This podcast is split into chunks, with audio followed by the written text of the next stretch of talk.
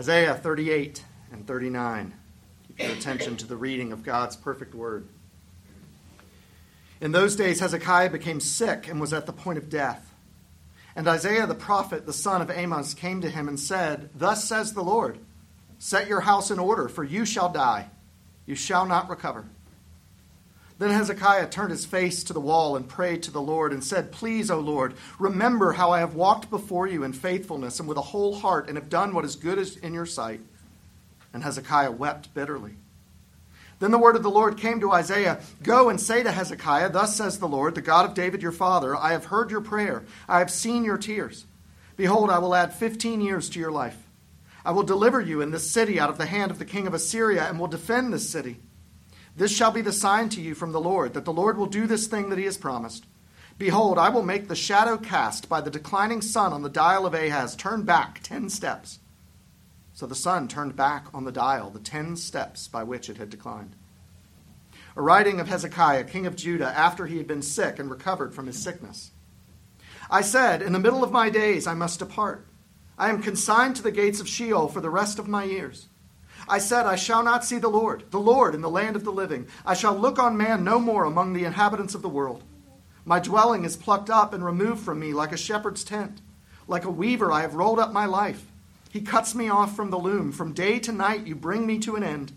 I calmed myself until morning. Like a lion, he breaks all my bones. From day to night, you bring me to an end. Like a swallow or a crane, I chirp. I moan like a dove. My eyes are weary with looking upward. O Lord, I am oppressed. Be my pledge of safety. What shall I say? For he has spoken to me, and he himself has done it. I walk slowly all my years because of the bitterness of my soul. O Lord, by these things men live, and in all these things is the life of my spirit. O restore me to health and make me live. Behold, it was for my welfare that I had great bitterness. But in love you have delivered my life from the pit of destruction, for you have cast all my sins behind your back. For Sheol does not thank you, death does not praise you. Those who go down to the pit do not hope for your faithfulness. The living, the living, he thanks you, as I do this day. The Father makes known to the children your faithfulness. The Lord will save me, and we will play my music on stringed instruments all the days of our lives at the house of the Lord. Now Isaiah had said, Let them take a cake of figs and apply it to the boil, that he may recover.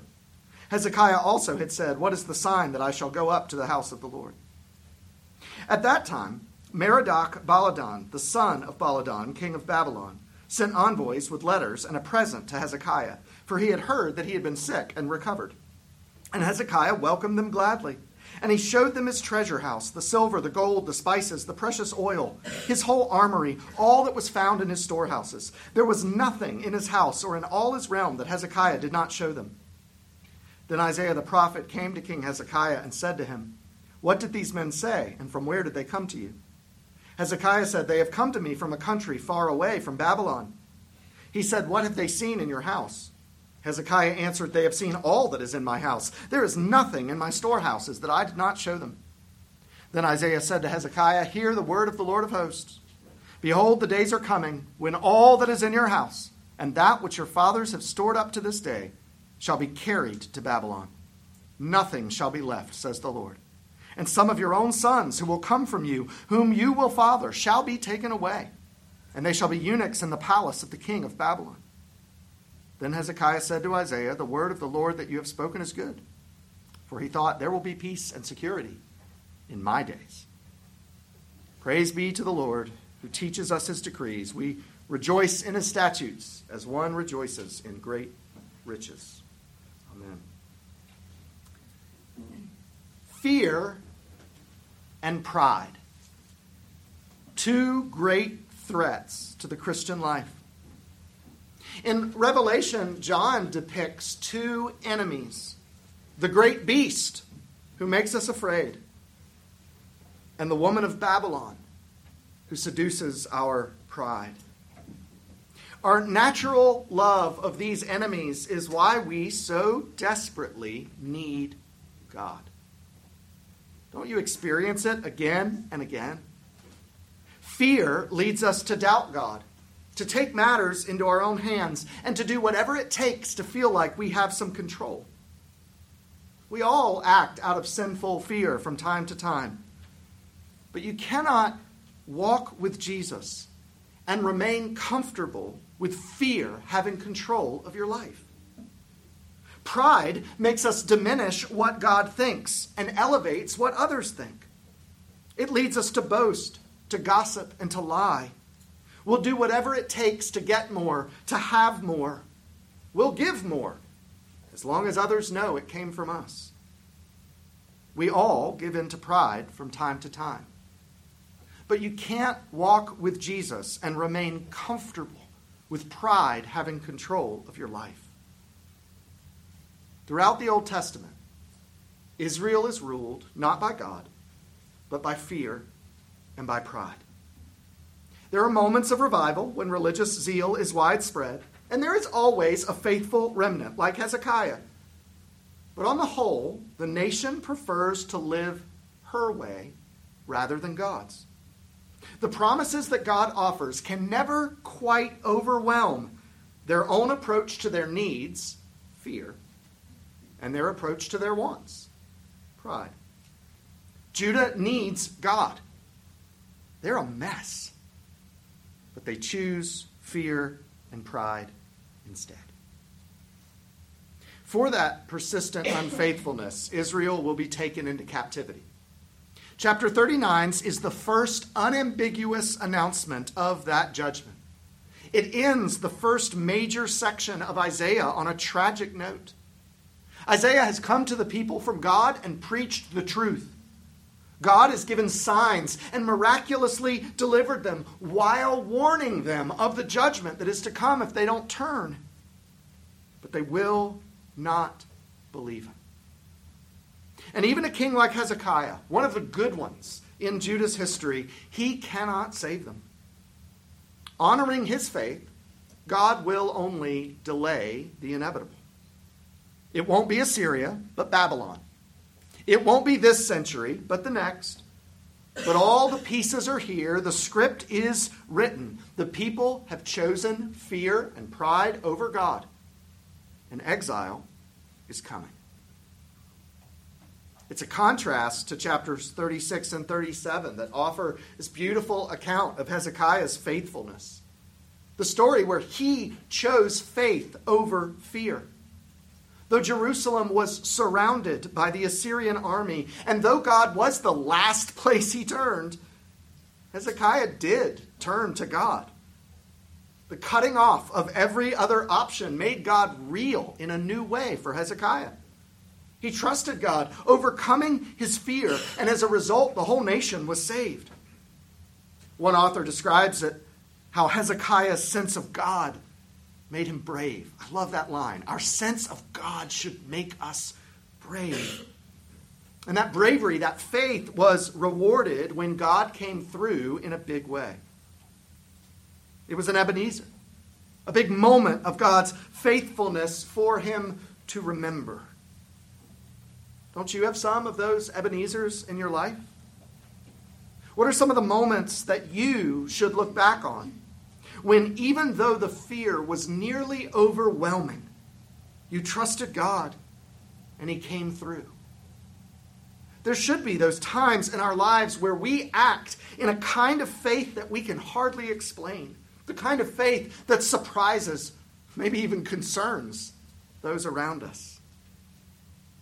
If you don't have those Ebenezers, I'd ask you, what's holding you back from trusting God that much? Is it fear? Or is it pride? Hezekiah turned to trust in God at the 11th hour and the 59th minute. And you know what? God received him. God did not turn him away for delaying so long. It's never too late to trust in God. And these Ebenezers, these big moments of God's faithfulness, start a virtuous cycle because they strengthen our spines for future times of trouble. They give rise to more situations where we choose God over fear and pride. And in this life, we're never far from the next trial. Neither was Hezekiah. Chapter 38, he has to face down another one. Verse 1 Thus says the Lord, Set your house in order, for you shall die you shall not recover. Hezekiah becomes seriously ill. And God tells him that his days are numbered. Talk about scary. Not just you don't know if you're going to recover from this illness. God Himself sends the prophet to tell you you're dead. What would He do? What does it look like to live by faith in a moment like that? What does it look like to lay down your fear and your pride when all you see in the future is dark? Isaiah answers, though his Hebrew way of organizing a story can be confusing. The bullet points, the summary of what happened, are in verses 2 through 6. Hezekiah prayed in humility and faith. God heard his prayer and sent Isaiah to tell him that he would have 15 more years to live. And to confirm that promise, God sent a miraculous sign. He basically bent the sunlight so that it would reflect differently on a sundial. Verses 10 through 20 then go backward in the story to fill in more details, to give us more insight into what Hezekiah prayed. And verses 21 and 22 give more detail about the interaction between Hezekiah and Isaiah at the time of his healing. From that expanded information and from the records of this event in Kings and Chronicles, the same story is told in three places. The Bible's takeaway for us on this is that Hezekiah is a man of true faith. In the moment where he gets this death sentence, he doesn't want to die. And he cries out that God would save him. But the reasons that he gives are the fruit of beautiful faith. He doesn't want to die in part because he loves the kind of fellowship that he has with God in this life. He doesn't want to die because he loves worship.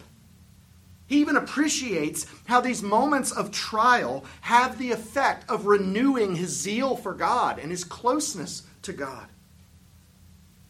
In the moment that you learn that you're going to die, fear could take control. But Hezekiah shows us what happens when faith takes control instead. It presents a challenging question for us. When trials come, do they drive you toward God or away from Him? If we love our sin and trials are His discipline and warning, our pride can drive us away from God. If we hate our sin but are so ashamed we think we cannot be forgiven, fear drives us away from God. When trials come and we believe that God cannot be trusted to keep us safe and satisfied, fear drives us away. When we think we deserve better than what we're getting in this life, pride drives us away.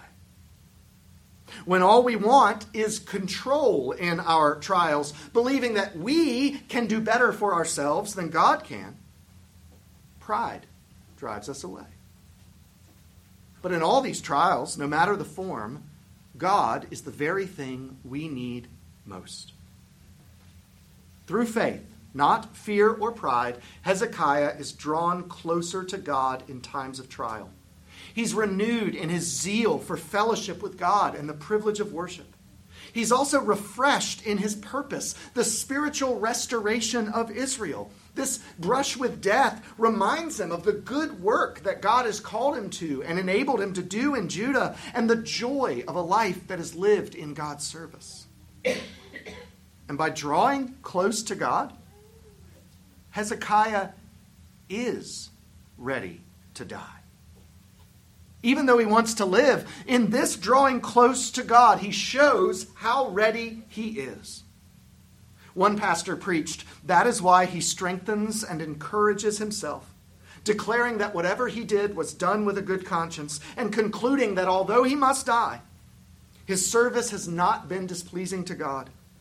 This opens for him a path to prayer and good hope.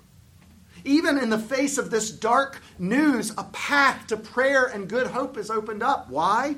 Faith wins out over pride and fear. Fear and pride cause us to underestimate the power of a clean conscience.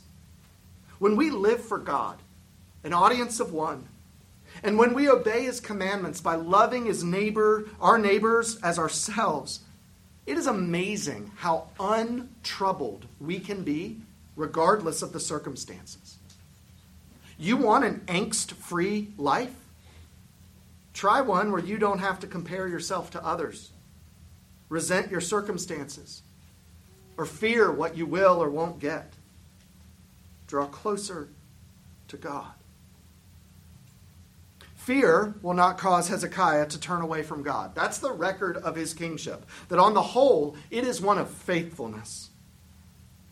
But that record is also a good reminder of why we need God.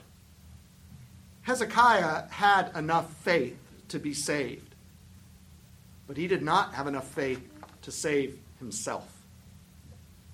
As the king of Judah, God had given Hezekiah great wealth. But as with all that God gives, he should have considered himself its steward, not its owner. Considering yourself a steward provokes gratitude and generosity. Considering yourself an owner provokes greed and boasting. When we look at what God has given us, whether it's money and material possessions or relationships or reputation, when we look at what God has given us and say on the inside, mine, pride has taken hold. For Hezekiah, it wasn't just about the wealth, it was about the whole kingship. Remember how he had just prayed to God with gratitude and a clean conscience for his service in Judah. That faith was when the enemy was fear. At that moment, in that battle, faith won. But now, in chapter 39, an envoy from Babylon comes, supposedly to celebrate Hezekiah's recovery. That's when the other enemy within Hezekiah takes control. One teacher put it this way When Satan cannot defeat us as the roaring lion, he comes to us as the deceiving serpent. What Assyria could not do with weapons, Babylon did with gifts. You see, fear couldn't conquer the faithful king. Though it was a struggle, a struggle for his very soul, the Assyrian army ultimately came up short as Hezekiah chose faith over fear. But these Babylonian ambassadors, with their gifts and with their flattery, they present a different challenge. Hezekiah had courage despite fearful circumstances, but pride took his eye off the ball. And it's usually one or the other. It's sometimes both, but it's usually we have our guard up well against one, and that's when the other comes calling. In some parts of the world, it's said persecution is Satan's strategy. In ours, it's seduction. But Satan doesn't care one way or the other as long as he wins. These Babylonians aren't here to honor the king of Judah. Judah is hardly a blip on the radar for Babylon. Their riches and accomplishments are simply unimpressive on the world stage. But they'll let Hezekiah show them around. They'll endure his pathetic boasting while they catalog each item that will be theirs when they finally decide to capture this podunk kingdom and take its people into exile. It's ironic, isn't it? How pathetic we look and sound when we act out of prideful insecurity. Trying to make ourselves look bigger and better, we just look small. Look at the end of verse 2. There was nothing in his house or in all his realm that Hezekiah did not show them. Running from room to room. Did you see this? Did you see that? Look at what I have here. Look at what we've done here. We want others to acknowledge us, to admire us, to consider us as equals or better. Insecurity is tough because insecurity links together fear and pride into one great super enemy of our souls. Kids, I think this may be the hardest thing about growing up. Some of us are boasters. We show off, we praise ourselves, we exaggerate our accomplishments. We put others down, we bully, or we refuse to befriend. Why? Because in pride, we want others to think that we matter. Others, so that we can fit in, will decide to talk exactly how our peers talk gossip, cruelty, or vulgarity. Or will allow ourselves to be sexualized, wear revealing clothing, participate in pornography, let others act out their lusts with us. We will do anything the world wants from us. Why? Because we want the world to think we matter. Both are pride whether it looks grand and boastful or whether it looks sad and pathetic. Both are pride, and it's pride that is offensive to God because it says we need others' approval more than His. We can't walk with Jesus and be content with that pride in charge of our lives. And as grown ups, we make a lot of excuses for our pride. I, I can make excuses for Hezekiah. He's just being hospitable. He's being a good host with visiting dignitaries. He knew in the back of his mind that God had given him this wealth. He was doing good things with the wealth all throughout the kingdom. You're missing the point. What happens here isn't even about his walk with God. It's true that we must be very careful when looking at actions about drawing con- conclusions about what motivated those actions. But at this moment, for Hezekiah, there are warning signs in the passage, and 1 Kings tells us plainly what's going on. But Hezekiah did not make return according to the benefit done to him, for his heart was proud. Therefore, wrath came upon him and Judah and Jerusalem. And when we look at our own hearts, when we examine ourselves as we ought to, don't we see ways that we're just making excuses for fear and pride as well? The fact that we argue in so many situations that it's not about God in that moment. Isn't that exactly the point? Our behavior should always be about God. We live for an audience of one. God healed Hezekiah and gave him an extra 15 years. And, and, you would think that if someone gets that, the result would be the 15 years of the most grateful, faithful service in their whole life. But that's not how fallen work, fallen humans work, is it? Even the best of us. We're a mess. That's why we need God. It says Hezekiah did not make return according to the benefit done for him. Though he displayed great faith over fear, his budding concern for what others thought about him blossomed into sinful and destructive pride. One of my mentors in the faith used to pray, probably still does, that God would end his life before he did anything to bring dishonor to the gospel of the church. He had seen so many pastors and theologians in their old age say and do things that brought shame to the gospel. And he said, Lord, please don't allow me to do it. God had a purpose for healing Hezekiah, and we don't second guess that. But there's a human sense in which we can honestly say that Hezekiah lived 15 years too long. He's not going to use this time well if this is what he's going to do with it. If you ever get to the point where you think your sanctification is done, you better start praying for personal revival. And if you do, God will give it to you. We see here that imperfect as it is, God accepts Hezekiah's faith.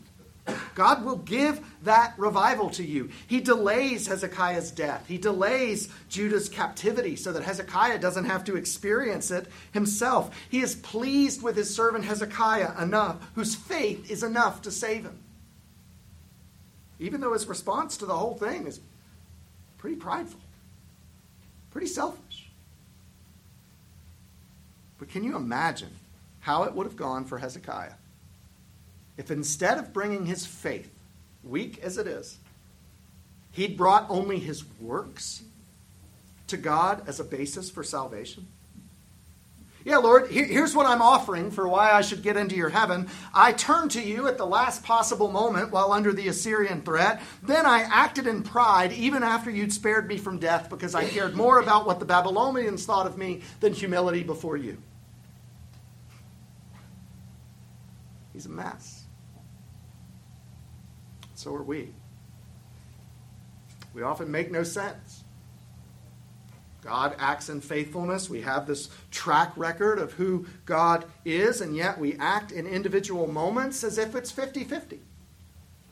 We forget the Ebenezers that God placed in our lives. We forget that the safest and most satisfying place in all the universe is an obedient walk with God. And I didn't say safe, I said safest. We forget that His judgment of us and not the world's is all that matters. Humility before God is of much greater value than pride before the world. But us, these messes, we are who God saves. In His grace, it's the Hezekiahs, it's the you and I's that God is pleased to save. Christian,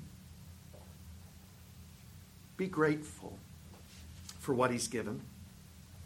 Be a good steward of those things. Rejoice in his salvation. Bask in the acceptance of his forgiveness. And above all, trust God. Trust him over your fears and your pride. Ask that question when trials come. Ask the question of yourself in situations from day to day Is this about my fear or my pride or my God?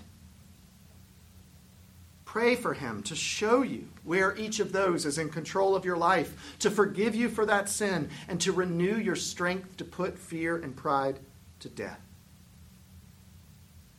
We're a mess. We make no sense. We need God. And God is here for us.